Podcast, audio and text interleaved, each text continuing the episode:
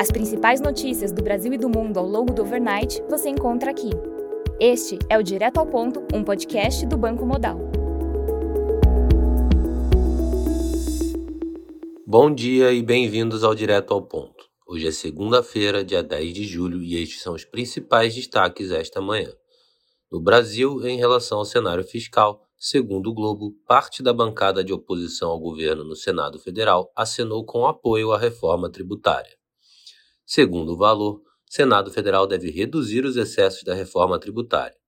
Membros do Ministério da Fazenda esperam que o projeto da reforma passe por poucas alterações no Senado e que não tenha que voltar para nova votação na Câmara dos Deputados.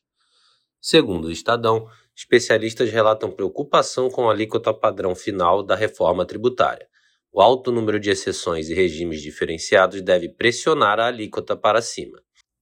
Governo federal conseguiu emplacar de última hora no projeto de lei do CARF um novo programa de transação tributária que pode elevar a arrecadação federal ainda este ano. O Ministério da Fazenda estima a receita de até 34 bilhões de reais.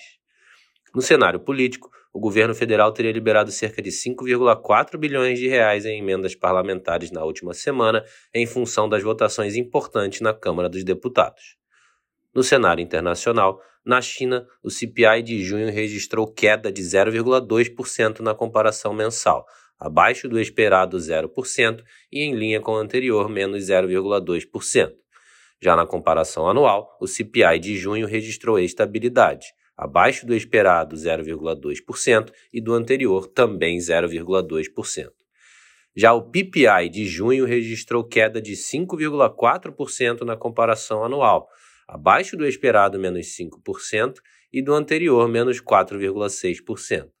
Na zona do euro, o Centix Investor Confidence registrou leitura de menos 22,5%, pior do que o esperado menos 18% e do que o anterior menos 17%.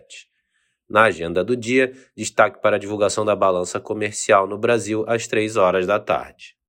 Nos mercados, o dólar index avança 0,15%, o S&P futuro recua 0,1%, enquanto o DAX futuro sobe 0,6%. No mercado de commodities, o WTI recua 0,7%, enquanto o Brent cai 0,6%.